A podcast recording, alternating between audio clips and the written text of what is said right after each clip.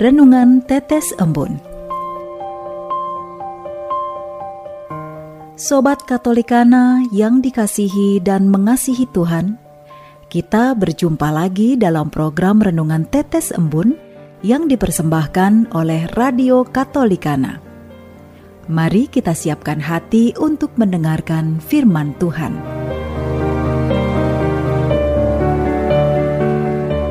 Sobat Katolikana, kita berjumpa lagi dalam Renungan Tetes Embun edisi hari ini hari Jumat tanggal 24 Juni 2022. Pulang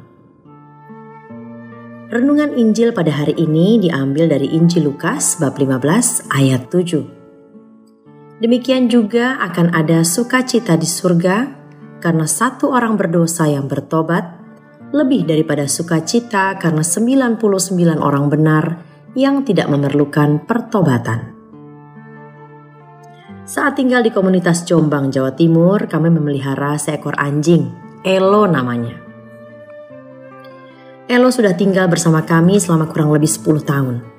Selama 10 tahun itu dia cenderung patuh dan tahu kapan waktunya berada dalam kandang dan kapan dia bisa beraktivitas bebas di halaman susteran.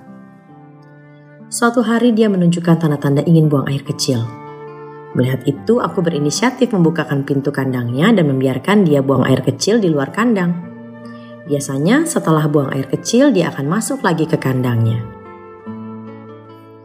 Namun kali itu dia berjalan ke arah lain, ke arah pintu gerbang yang terbuka lebar.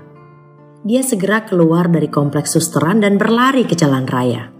Sontak aku berlari mengejar Elo dan berharap dia tidak ditabrak kendaraan yang lalu lalang di jalanan. Akhirnya aku dan seorang karyawan susteran berhasil membawa Elo pulang dengan selamat.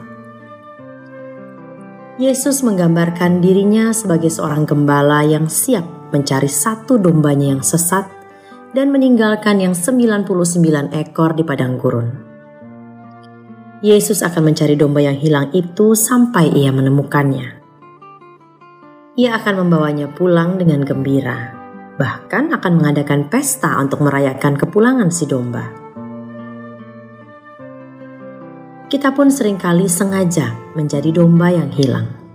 Domba yang sudah tahu waktunya untuk pulang, tapi malah dengan sengaja terus keluyuran hingga akhirnya lupa arah.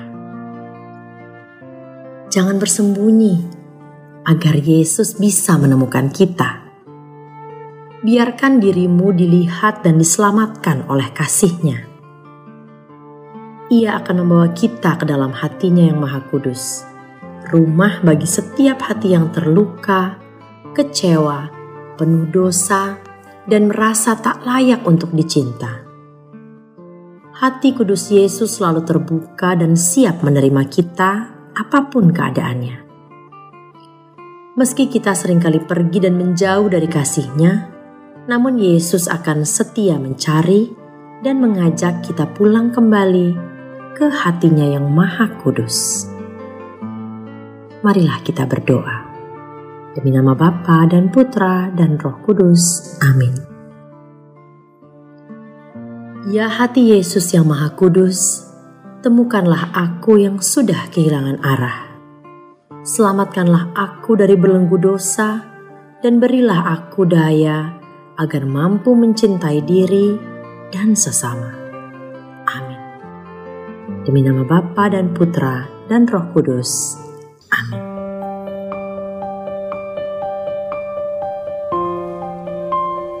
Demikian Anda telah mendengarkan Tetes Embun yang dipersembahkan oleh Radio Katolikana. Renungan Tetes Embun bisa Anda simak di Radio Katolikana media sosial Radio Katolikana, dan YouTube Katolikana. Terima kasih dan sampai jumpa.